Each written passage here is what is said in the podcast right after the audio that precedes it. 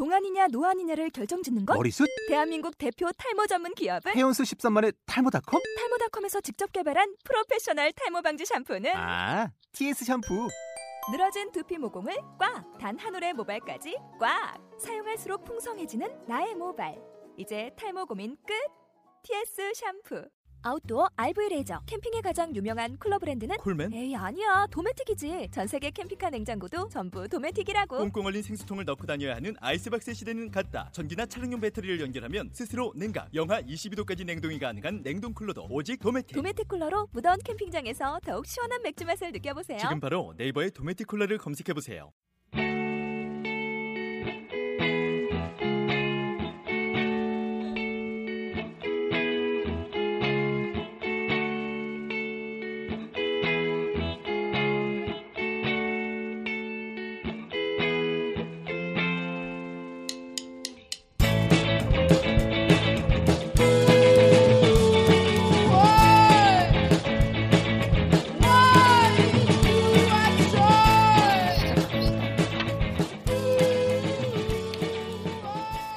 안녕하세요. 사이코 매트리스 아홉 번째 방송을 시작하겠습니다. 내가 사회를 하는 건가? 그러시죠. 저희는 원래 그런 걸 안 정해놓고 해서요. 그러니까. 아, 매번 그러게. 정했어. 아무도 안 따라서 그렇지. 자, 오늘은, 네. 오늘은 다니엘 핑크 씨가, 네, 유명한 다니엘 핑크 씨가 저자인 드라이브라는 책을, 네, 가지고 한번 얘기를 해볼 텐데요.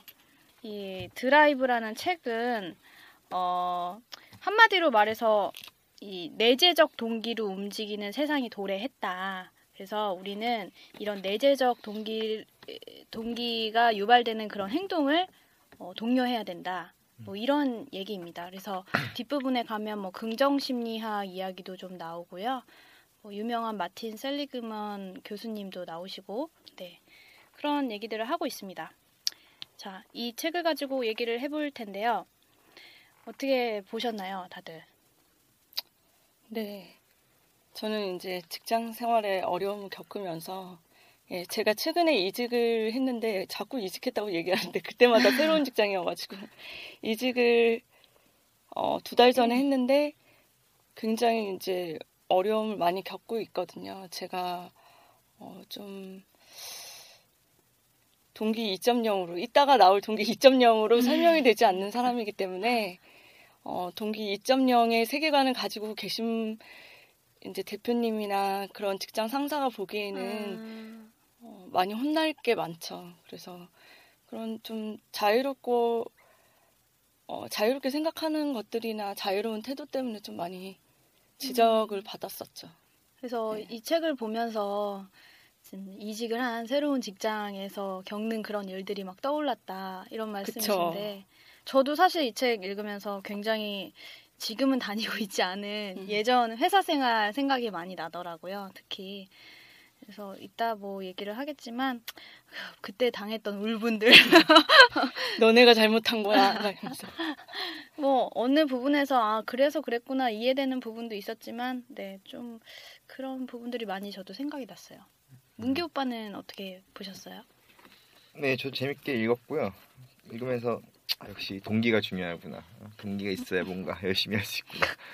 많이 했고 또 한편으로는 뭐 3.0이 뒤에 뭐 또 3.0을 실현할 수 있는 방법들 그래서 뭐 조직 교육 현장 이렇게 나눠서 했지만 아 정말 쉽지 않구나. 왜냐면 사실 우리 회사도 비슷한 제도가 너무 많이 있는데 그런 것들이 잘 어떤 내재 동기를 이끌어내기 위해서 작용을 잘 못하는 경우들이 많이 있어서 어, 사실 이게 굉장히 어렵구나. 그래서 경영 경영자들이 꼭 3.0을 몰라서가 아니라 그거를 실현하는 게 정말 2.0에 비해서는 터무니없이 어렵고 또 어떤 자신의 그런 뛰어남을 또 어, 요구를 하기 때문에 어, 좀 정말 쉬, 쉬운 일은 아니다 그런 생각을 또 많이 한 것 같습니다. 제가 아시는 분은 그 이 책을 읽고서 대기업의 어, 간부급으로 계셨는데 이 책을 읽고 그만두셨대요. 어, 정말요? 그래서 정말? 제가 중간에 이제 방송 준비하려고 이 책을 읽고 있- 있었거든요. 그랬더니 이제 점심 먹고 읽으려고 점심 먹는 자리에 이 책을 갖고 왔더니 그 회사에서 고문 역할을 하시는 분이거든요. 그분이 어 내가 이거 읽고 회사 그만뒀는데 농담 아니에요? 그러니까 회, 뭐 어느 정도의 농담은 조금 섞여 있겠죠. 아. 근데 어, 뭐 대기업적인 대기업의 관행에 대한 좀 신물이 나셨던 것도 있는 것 같고 음. 제가 추측하기로는 그리고 뭐 지금은 되게 자유롭게 동기 3.0으로 살고 계시죠. 아, 여기서 뭐 이 책을 요약하자면 첫 번째로 이제 우리 우리 인간이 가지고 있는 동기에는 세 가지 종류가 있다고 해요. 첫 번째가 여기서는 동기 1.0이라고 표현을 했는데 이 동기 1.0은 생존을 위한 행동의 욕구예요. 그래서 사실 이건 동물들도 가지고 있는 욕구이고 어, 아마 뭐 인간의 초기 시대, 뭐 원시 시대에도 뭐 이런 동기에 의해서 사람들이 뭐 행동을 했을 거다라고 설명을 하고 있고요. 동기 2.0이라고 표현을 한 두 번째 동기는 이제 보상을 추, 추구하고 처벌을 피하려는 욕구예요. 여기서는 당근과 채찍이라고 표현을 하고 있는데 어, 동물도 역시 이러한 욕구를 가지고 있지만 인간은 거기서 더 나아가서 이거를 활용을 한다고 해요. 기업이나 이제 뭐 경영을 하는 거나 뭐 이런 부분에 있어서.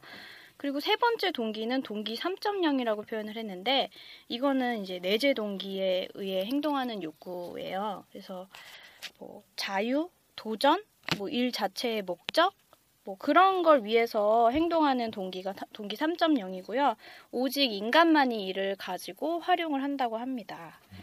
그래서 이 세 가지 동기에 대해서 아까 이제 얘기한 뭐 그 회사의 예를 들어본다면 어떤 것 때문에 뭐 화가 나신 건가요? 어떤 것 때문이라고 딱 네. 어떤 사건이 있었던 건 아니고요. 그냥 그냥 매일 매일이 2.0과 3.0의 충돌이라고 보면 네. 되죠. 이- 뭐 그러니까 동기 2.0을 가지신 경영자들이 직원을 바라볼 때 아, 얘는 내가 경영을 해 가는데 필요한 도구다라는 식으로 볼 때가 보시거든요. 음, 그리고 내가 얘를 그러니까 이 도구를 잘 쓰려면 잘할 때는 잘할 때는 잘한다고 칭찬해 줘야 되고 못할 때는 처절하게 처벌을 해 줘야 되고 이런 생각을 가지고 계시는 거죠. 근데 어, 좀 그런 것들 그러니까 생각의 출발부터가 저하고 많이 달라서 음, 음, 제가 일을 하는데도 좀 얼어붙을 때가 많았고 음, 저도 저 나름대로 이제 어 뭐 이렇게 실수도 계속 잦아지고 그러더라고요. 그왜 나를 이렇게 보지? 막 하면서 왜 이런 이렇게 심하게 말을 하지? 그러니까 그거는 자기가 처벌로서 했던 얘기들인데 나는 그 말들을 이 상황에 필요했었나? 왜 그렇게까지 아. 심하게 얘기하지? 막 이러면서 생각을 하는 거죠. 상사들이 동기 2.0을 주로 이제 활용을 하셨는데 네. 그게 맞지 않았던 거. 전혀 맞지 않고 제 능력 향상을 하는데 오히려 마이너스가 돼 버린 거죠. 그래서 음. 그게 악순환이 되다 보니까 좀, 좀 정신적으로 힘, 힘이 많이 들더라고요. 근데 같은 나이대인데도 이런 것들을 잘하는 사람이 있더라고요. 보통은 이제 여자보다는 남자들 잘 맞춰준다는 건가요? 어, 잘 맞춰주죠. 아, 그 사람이 좋아하는 인재상에 자기를 맞춰주죠. 근데 보통 남자들이 그거를 잘하는데 아무래도 그 남자들 뭐 설명을 들어보니까 군대에 가면 저런 선임은 한 명씩 있다고 아, 그게 말도 안 되게 이성적으로 설명이 안 되는 그런 유형이 있는데 그런 사람도 한번 겪고 나면 그냥 맞춰주는 게 편하다라는 생각이 들어서 어떻게 맞춰줘야 될지 그 사람이 하는 말을 그렇게 귀담아 듣지도 않고 어 그러니까 귀담아 듣지 않는 말은 보통 이제 이 말 뭐말 어떤 말을 쓰고 어떤 단어를 쓰고 이런 거죠. 그러니까 아 화났구나 정도만 인지하고 그런 것들을 이제 패스를 하는 거죠. 아 맞아요. 저도 그런 얘기 들어본 적 있어요. 제가 사실 저도 비슷한 이유 때문에 되게 화가 났어요. 어, 어떻게 저 상사는 저런 식으로 얘기할 수 있어? 어떻게 어떻게 저래? 막 이렇게 얘기하니까 남자 동기가 저한테 아, 너 군대를 안 갔다 와서 모르는 거다. 군대 가면 저거보다 더 심한 거 많아. 이러는 거예요. 근데 기분이 별로 좋진 않더라고요. 여기서 군대를 갔다 온 문기 오빠 입장은 어떤지 궁금해요. 진짜 그런가요? 말고 군대 뭐안 가면? 갔다 온거 아니야? 근데 저는 뭐 회사에서 후임들한테 많이 강조했지만 어 그냥 회사에서는 그냥 거짓말을 많이 하면 돼요. 그러니까 뭔 소리냐면은 자기 마음에 없는 말을 계속 하면 돼요. 똑 상사들은 똑똑하다든지 아 역시 지당하신 이 말씀입니다라든지 상사들 듣고 있는 거 아니에요? 아 그분 다 알죠 뭐 아, 자유 그래요? 아침인지 모르나 그 아. 간신 옛날에 이런 말 있잖아요. 간신배? 간신이 간신인지 몰라서 왕들이 좋아한 게 아니다. 간신인지 알지만 그 말을 듣기 좋으니까. 그리고 나를 놓고 나는 그냥 없는 존재다 이렇게 생각하면 너무 편해요.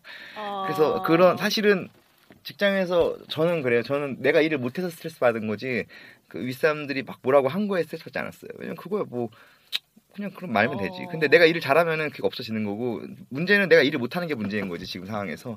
그나는 그렇게 많이 생각했던 것 같아요. 누가 위에서 뭐라 그러는 거는 뭐 군대에서 맞기도 했는데 사, 여기는 때리지 않잖아요. 어, 나, 내, 어, 나 얼굴 잡혔는데 이렇게. 어, 내 연봉을 깎지만 않으면은 뭐 크게 크게 저는 개의치 않습니다. 아. 그런 거에 대해서. 근데 그 생각은 갑자기 상상을 해봤는데 여자들도 군대를 만약 가게 되면 이스라엘처럼 여자들도 군대를 가게 되면 그 여자들끼리 있다 보면 어떤 지금 어떻게 보면 군대 지금 남자들의 만의 조직이잖아요. 그러니까 거기서 발생할 수 있는 뭐 일들이 있는데 이게 여자들만 있을 때도 그런 음. 아, 너 군대에서 못 만나봤구나 할 수 있는 그런 이상한 것들이 나타날까? 아, 당연히 많이 나타날 것 같은데 더 심할 것 같은데요, 저는. 여자 상사 중에 되게 이상한 사람 있잖아요. 근데 여자들은 그거를 어떻게 보면 지혜롭게 헤쳐나가고 그런 순간에 남자들은 또 어떻게 해야 될지 모르는 경우도 있으려나? 군 대라는 곳 네. 자체가 되게 통제를 이렇게 엄격하게 해야 되는 곳이잖아요. 그렇기 음. 때문에 저는 어 그게 여자건 남자건 그런 음. 걸 떠나서 이런 시스템은 그 계속 발생할 것 같아요. 그 음. 그런 시스템이 유지돼야 군대가 유지가 될 것 같다는 생각이 들어요. 그쵸, 군대는 그렇죠. 아니 뭐 사실 음 근데 너무 지금 오프토픽인데요. 네. 근데 그런 게 웬- 그러니까 자기 상사나 옛날에 교수님들한테도 대학, 그런 대학 대학원에서 많이 봤는데 굉장히 뭔가 나의 상사, 나의 교수가 어, 인간적으로 완벽하고 뭔가 도덕적으로 옳고 뭔가 나를 인간적으로 대, 대해주고 항상 합리적이게 바라기 원하는데 어, 제가 보기엔 굉장히 말이 안 되고 음. 그 사람들이 굉장히 불합리한 일을 많이 시키죠. 근데 그럴 때마다 그 사람들 실망할 게 아니라 그냥 내가 욕을 하면 되죠. 심부름하러 가면서 아이씨 족같네 이러면서 그냥 아이고 이건 삐처리 해주시고요. 그러면서 그냥 한번 욕을 하고 그냥 해오면 되는 거죠. 근데 뭐 그, 그거 갖고 아, 그 교수님 내가 알던 분하고 달러 어, 이 사- 상사가 내가 생각했던 거랑 너무 달러 별로 실망할 거 없는 것 같아요. 그럼 음. 문기 오빠 같은 경우에는 네. 앞에서 그 네. 일을 부당한 일을 맡겼을 때 상사에게는 아, 네, 제가 하겠습니다 하고 뒤에서 음. 욕을 하신다는 거죠. 그렇죠. 어. 그것도 그러니까. 뭐 살아남는 방법이죠. 그게 싫으면 뭐 나와야죠. 그렇죠. 네. 자기가 능력이 하면 되든지 뭐 아니면 나와야죠. 맞아. 능력이 네. 아주 뛰어나든지 해야지. 예, 그거는 뭐 할 수 없는 겁니다. 다, 자기 부모님한테도 그런 거 아닌가요? 집 나가? 아니 그게 아니라 뭔가 딱 자기 마음에 들지 않는 행동을 누구든 하는 거고 그 마트 사는 거는 어렸을 때부터 다 그런 거죠. 그래서 동기 2.0의 뭐 장단점에 대해서 이 책에서도 되게 막 여러 가지 얘기를 해요. 뭐 내재 동기를 줄어들게 만들고 성과도 낮추고 창의성도 떨어뜨리고 그리고 뭐 선행도 떨어뜨리고 반면에 비윤리적 행동이나 뭐 중독 그리고 근시안적인 사고를 늘린다. 그래서 동기 2.0의 폐해가 이렇게 크다. 우리 뭐 창의성을 요구하는 그런 일들이 많은 우리 시대와는 어쩌면 맞지 않는다라고 얘기를 하고 있어요. 특히 지금 성미 언니가 하고 있는 일은 좀 창의적인 그런 게 그쵸. 요구되는 일이라서 더 그런 거 많이 느꼈을 수도 그래서 것 같아요. 이제까지 다녔던 회사들은 사실 동기 3.0에 가까운 분위기였어요. 그러니까 자유롭고 뭐 결과만 좋으면 되니까 어떻게 하든 상관없어. 이런 식이었거든요. 그래서 되게 자유롭게 일을 하다가 제가 여기에 들어가게 저도 같은 걸 기대하면서 여기를 지원을 했죠. 근데 비슷한 분야긴 한데 지금 제가 맡아야 되는 업무는 굉장히 경영 컨설팅 쪽인 거예요. 이 과업 자체가.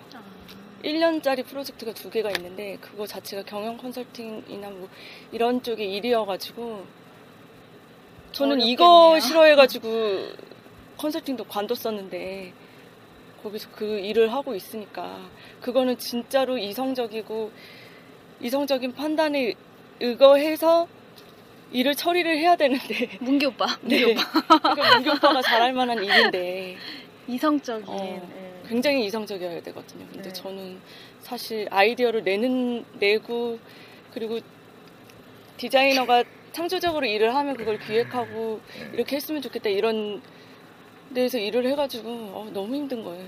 내가 이거 하려고 들어온 거 아닌데 막 자. 죄송한데요. 네. 저희가 너무 생활 나눔을 하지 말고 동기 2.0, 3.0에 집중을 해서 이거 얘기했잖아요. 2.0, 고객들이 3.0. 듣는데 예? 근데 지금 성미 얘기는 자꾸 빠져나가죠. 이거- 자꾸 어. 나의 고민 상담으로 좀 편집해 주시고 시간이 어, 어, 네. 이제 벌써 20분이 다시 지났네요.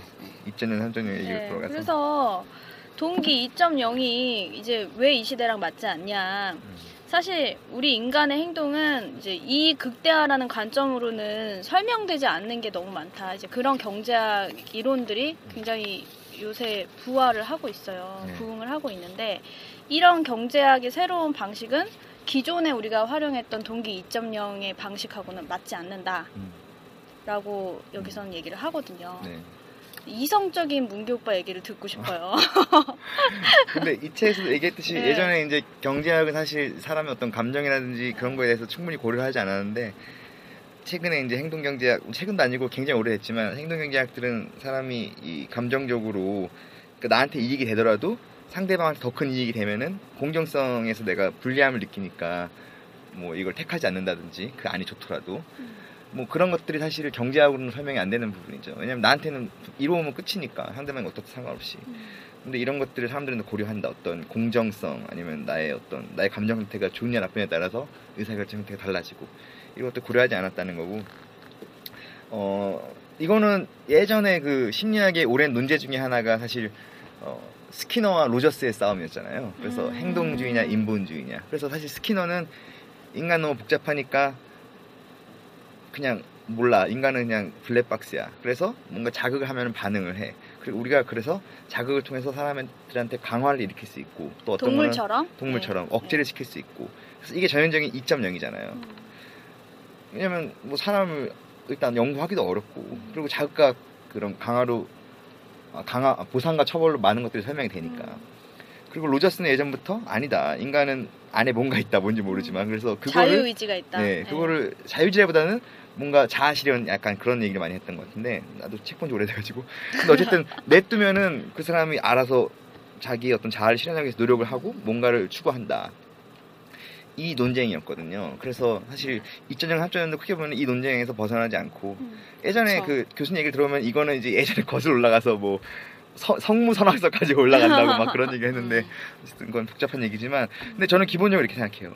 스키너가 행동주의 실험을 할 때는 많은 과제들을 했지만 사람 동물 대상으로 기본적으로 이미 실험을 하는 사람이 답이 뭔지 알고 있어요. 그거는. 그리고 답이 정해져 있어. 이 동물이 어떤 행동을 했을 때 이게 가장 옳은 행동인지 이미 정해져 있어요. 그런 패턴에서는 어, 당연히 보상과 처벌, 당근과 채찍이 가장 그 원하는 답을 얻기 위한 결론을 도달하기 위한 가장 좋은 방법이죠. 그게 2.0의 전형적인 방법이었고.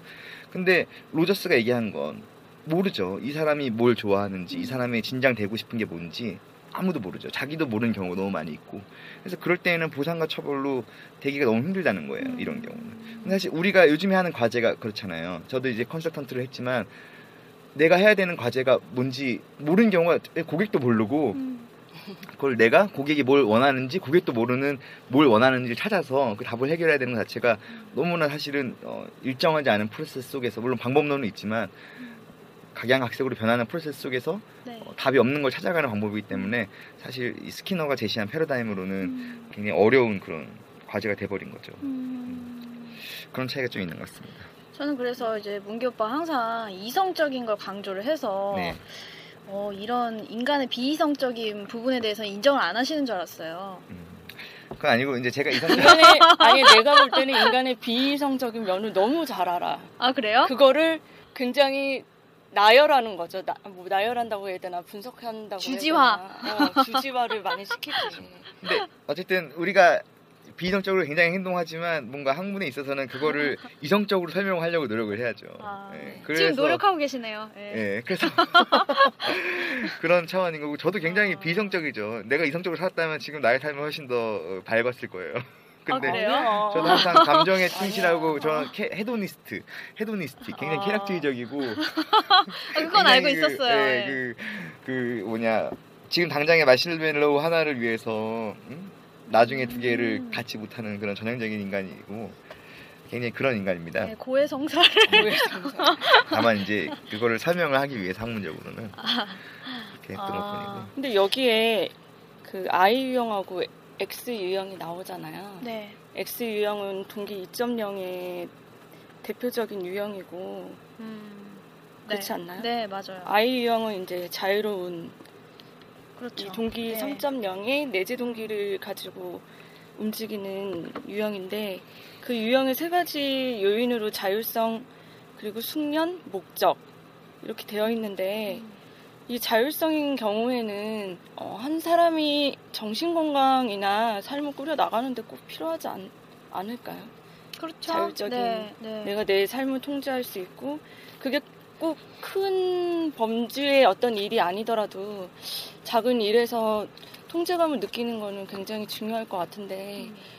네 저는 이런 것들을 직원들한테 넓은 범위는 아니, 아니지만 회사에 어떤 큰 손실을 입히지 않는 선에서 자율성 이런 자율성을 조금씩 줬으면 좋겠어요. 음. 타격을 회사가 전혀 받지 않는 선에서. 사람은 누구나 자기 삶을 컨트롤하고 싶은 통제 욕구가 있기 때문에 그런 걸 만족시켜 주려면 어느 정도 일에서도 그런 좀 바운더리가 필요할 것 같아요. 예를 들어서 책을 사야 되는데 책 한 권은 내가 고를 수 있게 해준다거나 요 정도 작은 것도 네. 사실 controllability를 가질 수 있게 되죠. 근데 사실 저는 이 책에 그렇게 동의하지만 않는 게 뭐 내재적 동기가 다 있겠죠. 다 있는데 문제는 이게 직장에 가서도 모두가 그렇게 사람들한테 자율성을 주면은 회사를 위해 발전되는 일을 할 거냐. 어, 저는 굉장히 그렇지 않다고 보거든요. 뭐 미국 어떨지 모르겠는데 어 제가 이렇게 경험한 사례로는 뭐 저부터도 그렇고 사실 이렇게 놔두면은 물론 항상 2.0 속에서 통제돼 있다가 잠깐 풀어졌을 때니까 그런 경우가 많겠지만 굉장히 딴짓을 많이 하게 되고 시간에 많이 놀게 되고 약간 그런 게 많이 있는데 사실 그래서 동기 3.0을 실현하고자 하려면 회사든 어떤 조직이든 정말 사람을 뽑는 게 더욱더 중요해지는 것 같아요. 음. 왜냐면은 이제는 그 사람을 어떤 자신이 원하는 방향으로 강력하게 통제를 하지 못하기, 못하고 음. 그 사람의 내재적 동기에 의존을 해야 되기 때문에 음. 그러려면 당연히 채용을 할 때 더 그러한 사람들을 뽑으려고 노력을 해야죠. 저는 모든 사람들이 놔두면 잘할 거다 그렇게 전혀 믿지 않고요. 아. 예, 그런 사람들이 있고 그런 사람들을 잘 뽑아서 그렇게 할 때 정말 회사가 음. 극대화를 할 수 있, 성과를 극대화할 수 있다 이렇게만 생각을 난 하고 진짜 있습니다. 놔두면 잘하는데. 예. 그 뭐, 항상 제가 얘기할 때는 전체적으로 그렇다는 건데 성기가 자꾸 개인화를 시키는데 예. 그럼 저는 이제 전체적으로 그렇다는 거고요. 네. 어떻게 보면은 이 동기 2.0도 인간의 본능이라고 볼 수도 있을 것 같아요. 문기 오빠 얘기한 것처럼 음, 상사는 사실 부하를 컨트롤하고 싶어 음, 하고 음. 그 부하 입장에서는 아 상사 맘대로 하기 싫고 자기 맘대로도 하고 싶 자기 자신을 컨트롤하고 싶은 그런 게 계속 충돌하는 그런 게 거를 아닐까. 문기 오빠가 잘하는 것 같아요. 그러니까 앞에서 정말 맞춰주는 것 같지만 사실은 이 사람이 통제한다고 느끼게끔만 해주는 거지 본인이 통제하고 있는 경우가 아 많지 않은가 그런 생각이 들어요. 아 저는 그렇지 않고요. 저는 항상 모든 사람들의 자율성을 존중하고 아니 이제- 되게 통제하고 싶어하는 사람이기 때문에 네, 맞습니다. 근데 되게 웃으면서 배려하는 척 다 통제를 하려고 하죠. 배려하는 척이 아니라 실제 배려를 엄청 하고 있는 거죠. 제가 엄을 참고 있는 거고요. 아, 회사에 후배들 한번 만나보고 싶어요. 아, 회사 후배들 저 걔도 아니, 막 담배 피면서. 아니지 걔네도 그러니까 지금 문기 오빠가 하듯이 어 오세요 오세요 하고 이런 씨 이렇게 뒤에서. 전화 끊고 이런 씨. 아싸. 네, 회사를 다니면 정말 그런- 내가 얼마나 이런 좋은 사람인지. 저랑 일하면 알게 되죠. 저처럼 좋은 상사 없다는 거.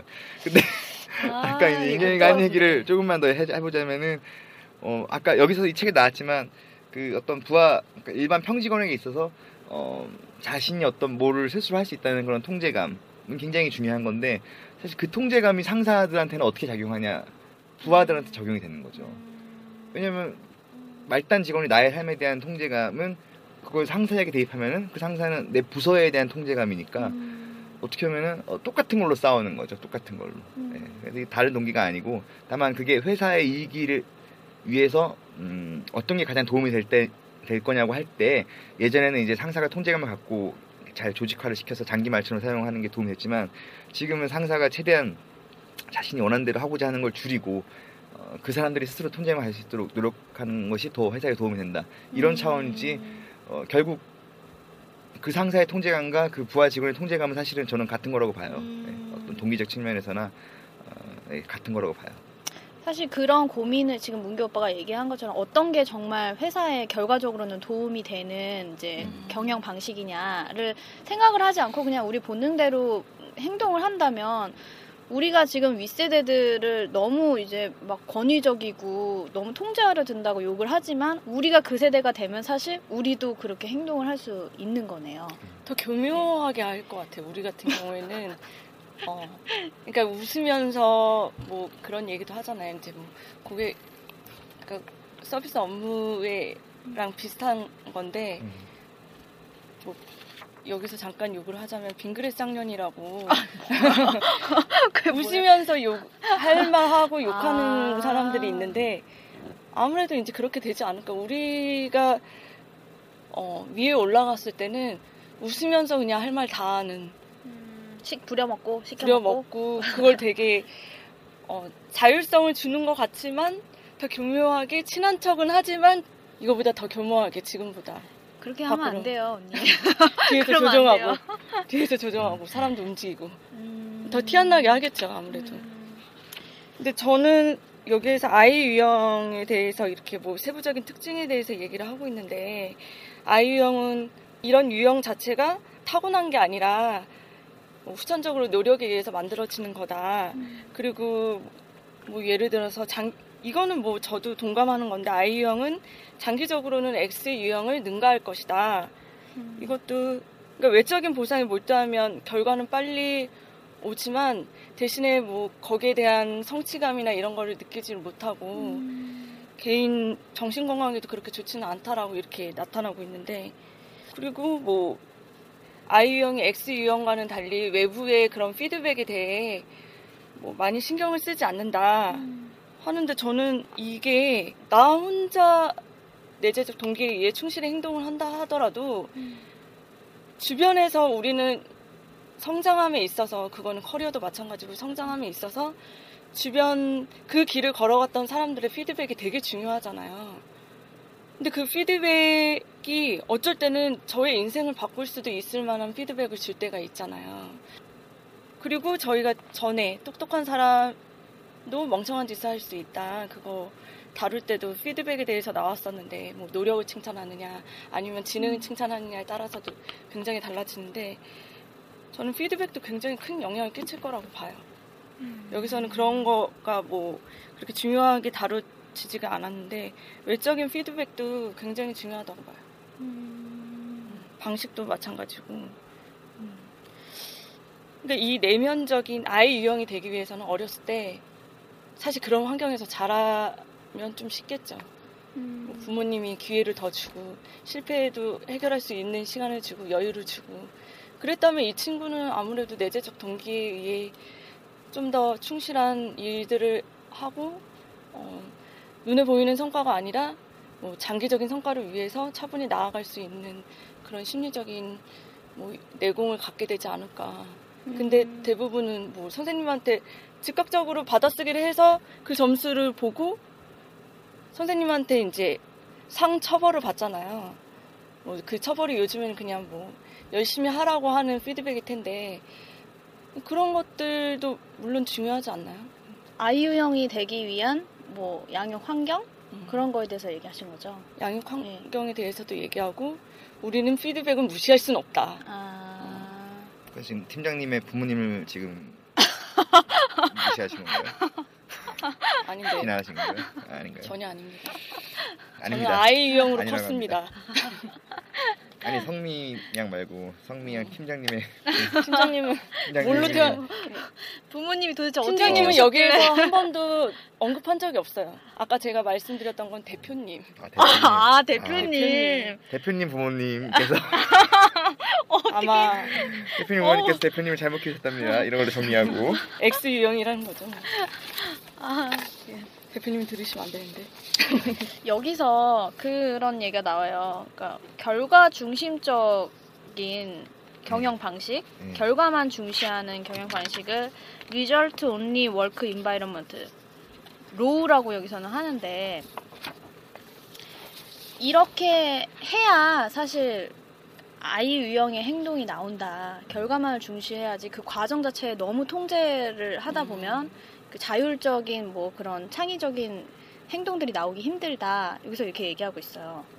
이거에 대해서는 뭐 어떻게 생각하시는 의견이 있으세요? 딱 구글이네요, 이게. 구글이요? 음, 구글이 그러잖아요. 이제 어디서 일하든 아. 상관없다. 집에서 일하든 소파에서 일하든 상관없는데 결과만 제대로 갖고 와라. 그래서 아. 그 결과만 가지고 평가를 하고 결과가 충족이 되지 않으면 되게 차갑게 나가라고. 음. 너는 우리 회사하고는 맞지 않는다. 여기서 구글의 예도 들고 있어요. 회사에 그 구글이 업무 중 20%의 시간을 어, 자기가 직접 관련된 그런 업무 외적인 시간으로 자유롭게 일을 할 수 있는 시간을 주어진다 그런 시간이 주어진다고 해요. 그래서 그런 것 때문에 사실 거기서 되게 창의적인 생각이 나오고 그러니까 네 아웃풋이 좋은 아웃풋이 많이 그런 거는 좀 하더라고요. 있었으면 좋겠어요. 근데 우리 회사에도 이게 있었는데 우리 회사는 아직 홈페이지 아직 지금도 명시되는 모르겠네. 근무 시간의 20%를 뭐 개인 발전 위해 투자하도록 한다. 그런 게 있어요? 있어요. 그리고 저 있을 때도 어. 실질적으로 했었어요. 근데 어? 그거를 않아. 음, 진짜 관리하기 힘들어요. 일단은 그 20% 동안 뭘 해가지고 성과를 내야 한다는 것도 굉장히 부담이고 음. 또 한편은 그 20% 보장해준다는 게 사실 회사에서는 일반적으로 굉장히 힘든 게 왜냐면은 5일 중에 4일을 일하고 하루를 그걸 만들어서 빼줬으면은 네.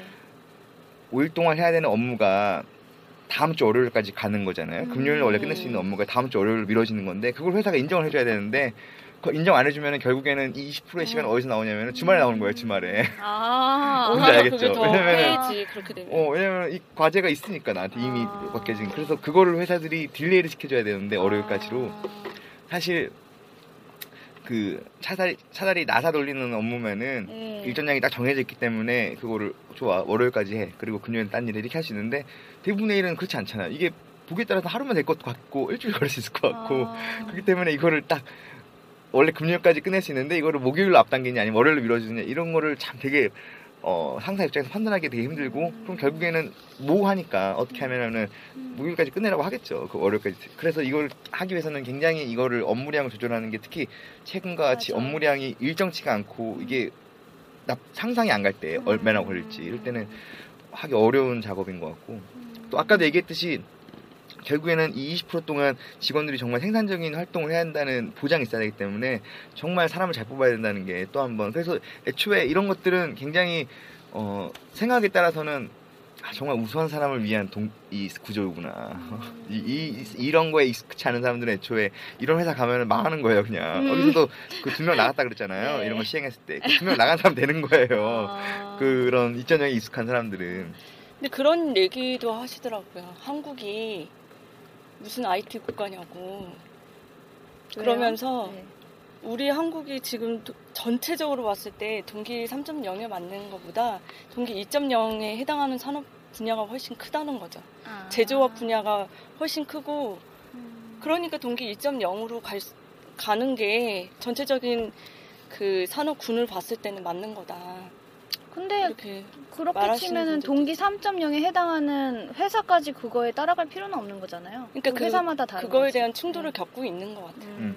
근데 저는 반대하는 게 제조업 중심이라도 제조업 2차 산업이지만 물론 제조업 중심이라 하더라도 실적으로 지금 우리 한국인 그러니까 내국인 중에서 실적으로 그 기계를 직접 만드는 사람은 거의 없잖아요. 그쵸. 사실은 음. 모두가 제품 개발, 그 영업, 뭐 고객 서비스 이런 걸 위해서 활동하는 거지 공대라고 하더라도 어 그러네. 예, 결국 그걸 만드는 건 기계가 다 그렇죠. 하고 그거보다 네. 더안 되는 건 사실 어, 좀 이런 말 하면 좀 생산직. 그렇지만 예, 생산직 분들은 예, 예. 또 특히 지금 우리나라 아시다시피 웬만한 생산직은 다 외국인 근로자들이 다 채우고 있고 우리나라 사람 안 하려 그러니까 그렇기 때문에 음. 비록 2차 산업이라 하더라도 여전히 이 책은 유효한 거죠. 음. 그러네요. 네. 그, 아 그렇게 대답을 했어요. 근데 그, 그 ROWE 경영 작업 환경이 네. 이제 활성화 잘 이제 굴러가기 위해서는 네. 아까 얘기한 것처럼 되게 어려운 점이 많은 것 같아요. 네. 근데 가장 중요한 게 진짜 업무 강도나 업무량 조절이 잘 돼야 이게 활, 활성화가 될 수 있겠다라는 음. 생각이 들고 이 책에서도 골디락스가 나와요. 음. 그래서 뭐 그 몰입 친화적인 환경을 조성해야 음. 사실 이런 그 환경이 조성 가능한데 몰입 친화적인 환경을 어떻게 만드느냐 너무 어렵지도 너무 쉽지도 않은 개인한테 딱 적절한 업무를 주어 그러니까 그게 본인이 얘기하면서도 얼마나 힘든지 알겠죠. 이게 보통 힘든 게 아니에요. 네, 칙센 미아이도 음. 그렇게 네. 설명을 하고 있잖아요. 몰입이 되려면 flow 현, 현상을 겪으려면 약간 어려운 거 자기 시, 자기 그 수준보다 약간 어려운 그 정도를 해야 몰입이 된대요. 근데 그런 맞아요. 걸 찾기가 되게 힘들죠. 너무 많지도 너무 적지도 않은 업무량 어, 너무 딱 어렵지도 적정량. 너무 쉽지도 않은 업무 뭐 난이도 그게 이제 게임이 약간 모든 게임이 다 그렇게 만, 대충 그렇게 만들어져 있잖아요. 네, 처음에 되게 그쵸. 쉽다가 조금 조금씩 어려워지면서 그렇죠. 힘들지만 그래도 깰 수는 있는 그렇게 음. 만들어서 사람을 중독시키는 건데 사실 업무에서 그렇게 하려면은 그 사람을 일단 개인 개인 정확히 파악해야 되고 또 거기에 맞는 업무를 찾아 줘야 되는데 이게 경영자로서는 보통 스트레스가 아니죠. 경영 그래서 컨설턴트 아무래도 예. 심리학과들이 더 주목을 받게 되지 않을까. 아, 근데 이거는 뭐 심리학 했다고 해서 쉬운 게 아니고 정말 그 사람에 대한 관찰과 그 사람의 능력을 정확히 판단하는 심리학에서 거 배워요. 그 사람의 능력을 정확히 파악하는 거 안 배우잖아요. 아니 근데 그런 훈련하는 법은 배우잖아. 그러니까 뭘 어떤 배워, 사람에 대해서 음. 생각하고 이 사람이 어- 왜 이런 행동을 하는지 음. 그 근원은 뭘까 이런 생각들을 하는 사고 훈련이 좀 됐다고 저는 보거든요. 음, 다른 사람들에 비해 고민 정도는 해보는 것 같아요. 정확한 답을 내릴 수는 없어도 그치. 그런 게 도움은 될 수 있을 것 같아요. 근데 가까운 예로 경영 컨설턴트이면서 또 심리학 전공했던 문기 오빠 예를 보면 어렵다고 하는 거 보니까 뭐 그렇게 이게, 예, 쉽지만은 어려워요. 그리고 않은, 예. 자기한테 과제가 주어졌는데 이걸 내가 시- 이거 주니어들한테 뿜빠이 해줘야 되는데 아, 이런 용어는 적당하지 않고요. 분배를 해줘야, 돼, 해줘야 해줘야 되는데. 이게 지금 어쨌든 이 과제를 끝내는 게 우선이기 때문에 이거를 그 저 사람 능력을 정확히 파악해서 이 정도면은 어렵겠지만 해낼 수 있겠다. 이 수준을 주는 게 아, 굉장히 고민을 많이 해야 되고 그러니까 제가 하는 얘기는 이게 안 좋다는 게 아니라 경영 하시는 분들이 사실은 그걸 몰라서라기보다도 몰라서 할 경우도 굉장히 많겠지만 사실 이런 책들 웬만하면 요즘 다 읽으시기 때문에 알면서도 이게 너무나 많은 정신적 음. 고통을 유발하는 거 스스로에게 맞아요.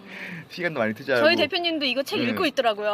음, 근데 읽는 게 중요한 게 아니라 내가 볼 때는 저는 그러니까 아이디어 회의할 때만이라도 한 순간이라도 아이디어는 진짜 자율적인 환경에서 나와야 되잖아요. 음. 그 순간만이라도 음. 좀 적용해보려고 노력이라도 어, 왕의. 자석에서 내려오셨으면 하는 거죠. 그렇죠. 그런 고압적인 네. 태도를 네. 버리는 건 중요하죠. 음,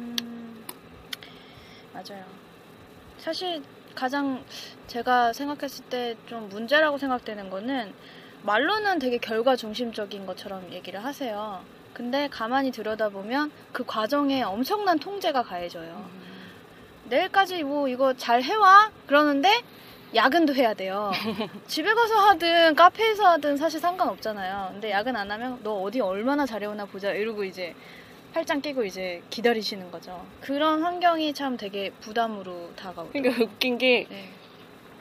저희 뭐 대표님 출연하시는데 저희 대표님이 머리를 써. 왜 책상에 앉아서 계속 그렇게 엉덩이 붙이고 앉아가지고 일을 하려고 하냐고. 근데 그 친구가 없으면 얘 어디 갔어? 맨날 자리 비워? 그러면서 아니 뭐 아. 우리는 이제 카페를 같이 하고 있으니까 카페에 뭐 ideation 하러 갔다 오고 그러면 아휴, 말은 안 하는데 열이 받으신 거예요. 그러니까 어떤 말에도 음. 어, 신빙성이 없어 보이고 음. 세게는 얘기하시지만 뭐 어떻게 방향을 잡아야 될지 좀 아랫사람으로서는 조금 그거죠. 쟤는 헷갈리죠. 맨날 칼퇴하는데 일도 못해 이거죠. 근데 그거는 아니 아니 아니 그거하고 약간 달랐어. 많은 부분 약간 이해가 되는 게 우리 회사에서도 많이 그런 일이 발생하는데 일단 우리가 좀 더 창조적이고 혁신적인 안을 내기 위해서는 진짜 발로 뛰어야 되잖아요. 정말 뭐 예를 들어서 어 뭐가 좋나? 예를 들어서 이 팟빵 스튜디오가 있는데 이 스튜디오 어떻게 발전시킬까? 하려면 백날 인터넷 해봤자 안 되고 실적으로 녹음을 원하는 사람들 찾아서 조사 다니고 또 유사 업종을 조사 다니고 이래야 되는데 그러면 정말 혁신적 성과가 나올 수도 있고 안 나올 수도 있겠죠. 그 약간 뭐 아니면 도 성격이 있잖아요. 근데 뭔가 인터넷 뒤져서 쫙더 하면은 일단 저기 개는 나온다 이거예요. 뭔, 뭔지 알겠어요? 네. 그러니까 일단 최소한의 뭔가 성과는 나온다 이거예요. 그러니까 아, 대표 입장에서는 일 나가면은 뭔가 어 해올 것 같으면서도 불안한 게 있잖아. 근데 아, 열심히 자기는 뛴다고 뛰었는데 그게 딱 다 되는 게 아니잖아. 하다 보면은 필드 그렇죠. 하다 보면은 잘 안 될 때도 많고 그럼 어떻게 하지? 이런 불안감이 동시에 있는 거죠. 음. 결과적으로 신뢰가 없는 거네요. 약간 그런 게 있죠. 음. 불안한 거죠. 이게 그런데 일단 앉아서 하면은 일단 개라도 한다 이거예요. 일단 뭐 죽이라도 일단, 쓴다. 어, 뭐. 내, 어, 내 얘기라도 한다. 보고서 개판 같지만 그래도 아. 낼수 있는 보고서가 있다. 약간 그런 데서 되게 갈등이 많으신 것 같아요. 우리 대표님도 보면 약간 그런 갈등이 있으신 것 같고. 음. 그리고 이해는 해요. 나, 나 같은 경우도 그렇죠. 내가 발로 나가서 뛰면 좋겠지만 사실 불안, 나가면서도 불안하죠. 내가 막 10시간 동안 하루 종일 음, 돌아다녔는데 뭔가 거둔 게 없는 것 같고 네. 그런 게 얼마나 부지기시겠어요. 공- 공감 능력이 굉장하세요. 문기 오빠. 아니, 나도 그렇다는 거예요. 아니, 그- 네, 오빠는 권력자에 대한 공감 능력이 뛰어나지. 그리고 결국에는 덧붙이자면은 그래서 사실은 이 동기 3.0이라는 거는 결국에는 여기 뭐 우리 그들 나왔지만 어 조, 조직원이 100명 있으면 한 명의 사장과 99명의 주인이 아 99명의 부하가 있는 거냐 아니면 100명의 사장이 있는 거냐 결국 그건 것 같아요. 그래서 모두가 자기가 사장처럼 생각하고 행동을 하면은 그게 바로 3.0인 거다. 이렇게 생각을 아, 하는 네, 거죠. 멋있는 저는 말이네요. 기본적으로. 음. 근데 우리 회사도 뭐다 마찬가지겠지만 일단 자기 업무 끝내면 안 하잖아요. 이게 우리 회사 도움이 어떻게 되는지 알고 싶지 않아. 나한테 시킨 걸 내가 하면 끝. 그럼 가면 돼. 근데 이렇게 하면은 이게 3.0이 아닌 거고 모두가 음. 우리 회사 내가 회사의 사장처럼 어떻게 하면 우리 회사 더 잘 되지? 이 고민을 하면서 나한테 맡겨진 과제를 할 때 그게 3.0이 되는 것 같아요. 제 생각에는. 그렇죠. 제가 반박해 볼까요? 네. 자꾸 시키니까 도망가려고 하는 게 사람 그 본능이잖아요. 그렇죠. 그냥 가만 내버려두면 나도 사장처럼 열심히 할 텐데 자꾸 통제하려 그러니까 사람들이 점점 더 그렇게 되는 거 아닐까요? 그거는 저는 달걀이 먼저냐, 닭이 먼저냐. 아니요 사회적으로는 구조는 그렇게 맞다고 생각하고요.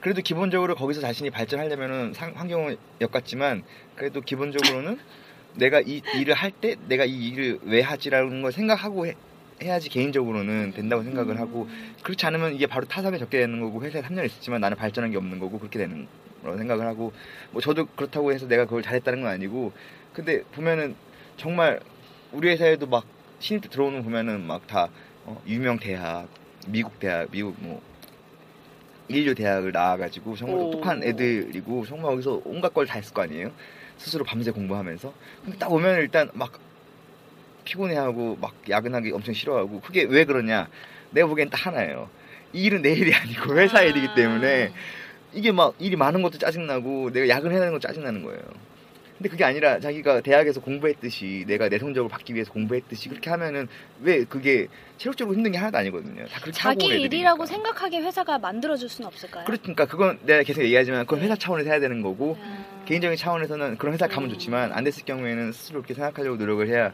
그나마 음. 발전이 있고 뭔가 자신의 미래가 더 밝아지고 그렇지 않을까 음. 이 네, 좋은 거죠. 말씀이셨어요. 근데 어렵죠. 말만 말만 잘하지 뭐. 맞아 아니요, 어려워요. 어, 잘하지 뭐. 맞아요. 잘해야지. 네. 근데 자네형, 우네형 이런 얘기 많이 하는데 예. 뭐 단순하게 그냥 자네 우네로 얘기했을 때는 둘 다 중요한 거 아닌가요? 이성적인 일도 중요하고 요즘엔 또 창조적인 또 발상도 많이 해야 되는 거여가지고 여기 자네운해가 마- 나와? 이 책에? 나오긴 나와요. 여기는 동기 2.0에 해당하는 것들을 자네라고 하고 음. 동기 3.0에 해당하는 건 잠깐 나오- 운해라고 하는 거죠. 거. 네. 맞아. 음. 문기 오빠는 어떻게 생각하세요? 그, 아, 자꾸 문기 오빠한테 공격을 하게 되는데. 어. 아니, 이제, 그, 대표님이나 이제 권력자들 편을 들게 아니 되니까. 아니고 음. 이해는 해 이거죠. 그러니까 자꾸 권력 이제 공감을 물어보게 돼요. 하시네. 예, 어떻게 생각하나. 예. 사실 노력을 할- 많이 하는데 정말 막 발로 뛰어요 열심히 근데 가져온 거 보면 하긴 했는데 밤에 안 들어요 결과가 안 좋아요 근데 어떤 애는 발로 안 뛰는 것 같아요 눈으로 봐서는 몰라요 뭐 하는지 제가 뺀질거리는 것 같고 근데 가지고 오면 너무 잘했어요 음. 결과가 좋아요 그 두 가지 사람 중에 어떤 사람이 더 회사에서 대우받아야 된다고 생각하세요? 아니 저는 아까 말안 했지만 당연히 후자죠. 아 그런가요? 아니 전자는 내가 보기에는 회사의 인내심의 차이고 뭐 회사가 급하면 잘라서 상관없다. 아, 그래요? 그리고 저 후자가 더 좋다고 생각하고 아. 다만 회사 입장에서는 두 명이 다 아까, 아까우면은 예를 들어서 얘도 굉장히 성실하고 회사에 기감이 되니까 음. 그러면 회사 입장에서 여기도 많이 나왔지만 적절한 과제를 주려고 노력을 해야 된다고 생각해요. 그러니까 음. 얘도 뭔가 자기가 했을 때 아 내가 이 정도면 잘했구나라고 음. 칭찬받을 수 있는 그런 과제를 주면서 수준 높여 나가고 아까 그렇게 엄청 잘하는 애는 계속 어려운 과제를 던져줘야죠. 걔가 더 음. 노력할 수 있도록 음. 그- 그런 차이는 있지만 기본적으로 한 명 선택하라면 당연히 후자 선택하겠죠. 근데 보통은. 그렇지 않나요? 이게 그렇죠. 딱 극단으로 네. 나뉘지는 않고 칼퇴를 하는데 잘하긴 하는데 100% 잘하는 건 아니고 아 이 이 정도 수준이면 뭐 넘겨도 그, 넘겨도 되겠다 요 정도로 한 음. 70% 80% 정도의 음. 성과는 보이는데 남아서 계속 야근하고 이 사람은 정말 막 노력은 100%인데 성과는 60%인 거죠. 음. 그러니까 둘 다 성장 가능성이 있는 상태에서 회사에서는 어, 그렇죠. 되게 지금 문기 오빠나 언니가 얘기한 것처럼 결과가 좋은 사람들을 이제 대우하는 경향이 있잖아요. 네. 근데 이 책의 뭐 긍정심리나 이 책에 따르면 사실.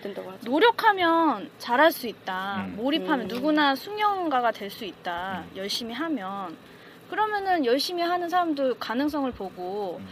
거기에 합당한 보상을 좀 어느 정도 해줘야 되는 거 아닌가. 그렇죠. 근데 이제 성미가 얘기한 건 너무 극단적인 경우를 얘기한 거고 이 책에도 나오지만 대부분의 아니지 경우에 내가 극단적인 게 아니라 얘가 극단적으로 아, 해서 내가 아, 미안 미안 미안 인경이가 극단적인 예를 얘기한 거고 대부분의 경우에는 사실은 잘하는 사람이 사실은 가장 많은 시간을 투자하기 나름이죠. 여기도 보면은 인류 스포츠 선수들이 가장 늦게까지 어, 훈련하더라. 그 사람이 음. 재능이 있어서 그런 게 아니라 그런 얘기 나오는데 그것도 사실 회사에서도 겨- 거의 뭐 정비례 할 것 같고 제 생각에는 음.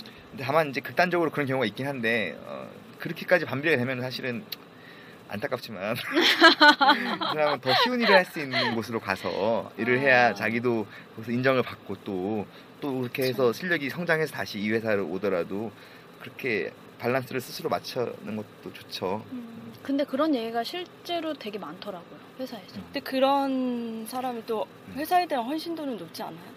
그렇죠, 높겠죠. 그런 사람이 두드러지는 거는 항상 그 이렇게 상관관계가 있는데 이 사람만 이렇게 돌출돼 있으니까 두드러지는 거지 사실은 음. 대부분이 이 선 안에 있다고 봐요 저는. 음, 근데 워낙 이런 사람들은 당연한 거니까 안 보이고 음, 음, 이제 그렇게 두드러지는 경우만 보이니까 그렇죠. 음. 참. 좋겠어요 오빠는 뭐야? 노력 안 해도 잘해서. 아 저 엄청 되게 많이 해. 저는 노력 안 하면 진짜 바보예요. 병신 병신. 내가 병신. 그걸 되게 높게 평가하는 게 오빠가 노력을 굉장히 많이 하고 그 아 그래요? 저 같은 경우에는 그게 노력을 해야 되는 것 자체에 대해서도 막 생각이 많고 아 이걸 왜 해야 돼 왜 해야 돼 할 시간은 그냥 오빠는 받아들이고 그냥 해요 그 시간에 그냥 한 노력을 그냥 새로운 하는 거죠. 면을 봤네요. 아, 몰랐네. 저 진짜 열심히. 저 옛날에 통계 통계책을 세 번을 정독했어요. 내가. 어, 정말? 그래요. 네. 어? 그 통계 시험 괜히 잡은 게 아니야. 나 열심히 아. 한다고 나름. 저 멍청해요 그리고 네, 열심히 노력하고 아니 그냥 딱 보기에는 그냥 딱 보기엔 되게 뺀질거릴 것 같거든요. 노는 걸 좋아하죠. 아. 둘이 안 친했나 봐. 하니까. 아니 공부하는 걸 별로 못 봤어. 네가 없었으니까 야. 그렇지 영신 올 네가 때마다 연기 게임. 없으니까 아, 올 때마다 그랬나? 일단 반은 게임 하잖아. 알고 보면 인경이가 천재일지도 몰라 너무 놀아 아 저야 뭐 노는 거 좋아하니까. 아 그래 내가 내가 그래서 못본 음. 건가? 네. 할말 없네요. 네 네. 그래서 음. 아니 그리고 내가 회사 아니 그건 됐고. 회, 회사 뭐? 에? 어차피 아니, 이 내가 실업자들- 경영자 경영자 내 편을 드는 건 뭐냐면은 이 책을 보면 고민 많이 하게 되잖아요. 나, 나도 스스로 아 우리 회사도 이런 거 하는데 왜 안 되지? 정말 고민 많이 했어 저. 음. 아니 그렇게 생각하면 안 되죠 하, 네. 근데 왜 안 되지? 이렇게 생각하는데 그러면 기본적으로 내가 해결책을 찾아를 찾아내야 되는데 그쵸 나, 내가 그걸 내가 못걸 찾아내면은. 나는 변명을 할 수밖에 없는 거죠. 음. 내가 생각해도 답이 없다. 그러니까 나는 뭐 답이 없는데 해결책이 스스로 안 갖고 있는데 음. 막 우리 회사는 왜 못한다고 막 까기만 해서는 이건 절대 발전의 방향이 아니기 때문에 그래서 자꾸 내가 이해를 일단 하면서 음. 좋은 방법을 찾으려 노력하는 거지. 네. 그건 아. 아니에요. 그래야죠 문기 오빠는 이걸 보면서 음. 사실 아 이 책에 하는 말 맞다. 음. 근데 사실 이렇게 하기가 정말 어렵다. 현실적인 그리고 제약에 대해서 내가 왜 더 많이 생각했냐면 우리 회사가 이런 제도가 되게 많아요. 아 그래요? 아까 예를 들어서 20% 아, 것도 있었고 네. 그 다음에 음. 성과급도 되게 많이 줄였었고 지금 다시 늘렸지만 회사가 네. 힘들어서 거의 고정급으로 채웠었고 여기 있는 것들이 되게 많이 실질적으로 되고 있었단 말이에요. 그리고 항상 웹필드에서 하는 걸 강조하고 상사한테 압박하지 말라고 그러고 부하들한테 항상 좋은 회사네. 어, 그렇게 네. 계속 강조를 해요. 계속 강조를 하는데 이게 잘 지켜지지가 않고 이게 왜냐면 대표로 그런 생각 갖고 있어도 이게 상사한테까지 전파되는 게또 음. 맨날 말만 해도 사실 항상 그 맞아요. 위에 매니저들이 말 안 들으면 뭐 네, 소용이 그렇죠. 없으니까 또 실무 단계에서는 이걸 지키기가 사실상 그렇죠. 네. 앞으로 근데 우리가 열심히 해서 음. 이런 분위기들을 이제 만들어 나가면 음. 되지 않을까요? 맞아요. 여기서 또 하나 다행스러운 거는 X유형, Y유형은 후천적으로도 얼마든지 변할 수 있다고 하니까 사실 굉장히 다행인 것 같아요. 저번에 우리 그때 지능 entity랑 자기- 자기 이론. incremental 예. 거기서도 나 거기서도 후천적으로 바뀐다 그랬나요? 그렇죠. 그건 사실 결정돼 있으면 굉장히 인생이 비참한 거죠. 근데 얼마든지 자기 노력 여하나 환경에 따라서 바뀔 수 있다니까 어, 참 그렇게 하면 되는 거죠.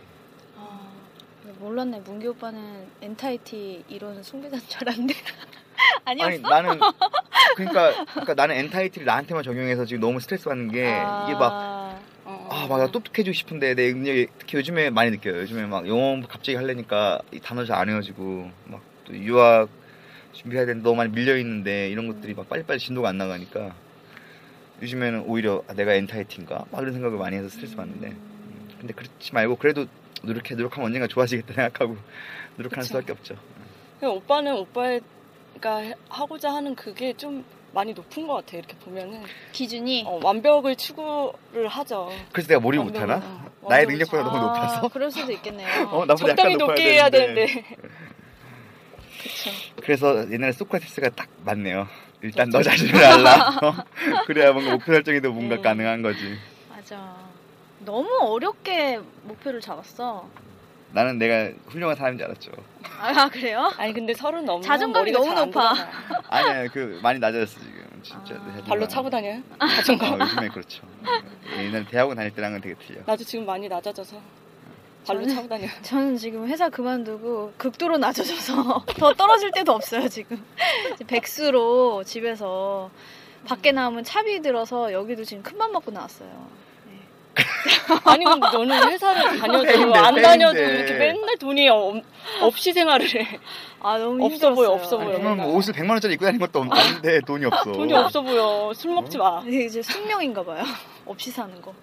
아, 있는데 어디다 쟁여놓은 거 아니에요? 그래서 저도 사실 이렇게 사실 제가 제가 회사를 그만둔 게 아 이제 이 통제에서 벗어나서 자율적으로 살아보자 나왔는데 어느 정도의 통제는 필요한 것 같아. 회사에서 통제를 하니까 막 벗어나고 싶어서 막 발버둥 치잖아요. 아 내가 주말에는 나 이것도 하고 저것도 할 거야 하면서 막 돌아다니고 하고 싶은 것도 막 하고 아, 그랬는데 했어요? 통제가 아예 없으니까 이제 그냥 나는 그냥 자유인이에요. 음. 모든 게 자유인데 제가 느끼기엔 그렇게 자유롭게 느끼지를 않아요. 이게 어, 난 되게 좋았는데. 아 그래요? 아 처음엔 그랬어요. 운동하고. 네, 처음엔 그랬는데 어느 정도의 통제는 필요한 것 같아요. 그쵸. 내가 내 자신을 통제해야지 그때는. 그게 제일 어렵죠. 우리가 오늘 너무 딴 얘기를 많이 해서 네. 인경이가 마지막으로 음. 동기 1.0, 2.0, 3.0이 뭔지 3.0이 왜 중요한지 정리를 잘 해줬으니까 음. 정리용 다시 한번 정리하고 한마디로 해주세요. 않을까요? 네. 네, 그래서 자 이 책에서 우리가 여태 뭐 얘기를 했지만 동기 2.0의 시대는 이제 가고 동기 3.0이라는 새로운 3.0이 뭔지 다시 네, 한번 동기 3.0이라는 것은 다시 한번 말하지만 이 개인의 내재 동기, 자유, 도전 그리고 일 자체의 목적 같은 것에 의해 행동하고자 하는 인간의 욕구를 말하는 거예요. 스스로 뭔가 해내려고 하는 네, 욕구 그쵸. 네. 그래서 자, 우리가 하는 일을 이제 새로운 방식으로 이 시대가 요구하는 방식으로 하기 위해서는 이 동기 3.0의 마인드셋이 필요하다. 음. 네, 그런 얘기를 하고 있습니다. 자, 그게 이 책의 전부예요 사실 네. 네. 나머지는 네. 다 그리고 딴 이제. 뒷페이지로 가면 이거를 뭐 여러 가지 팁. 직장, 학교, 가정 이런 네. 상황 장면에서 어떻게 팁을 주고 있지 예, 어떻게 행동해야 활용을- 될지 예, 어떻게 활용을 할 음. 건지 그리고 뭐 좀 추천 도서 같은 것들도 여기서 음. 제시를 하고 있고요. 한번 읽어보시면 뒤에 팁들도 좀 도움이 되실 것 같아요. 개인적으로 경영학 도서는 좀 깊이가 아, 많이 있진 않은 것 같아요. 그래도 이건 저는 이건 괜찮습니다. 전 재밌게 읽었어요. 아, 재밌는데. 뒷부분에 가니까 조금 힘들더라고요. 네. 네. 그럼 끝을 낼까요? 네, 그렇- 그러시죠. 네, 그러면 사이코 매트리스 9회는 여기서 마치도록 하겠습니다. 끝!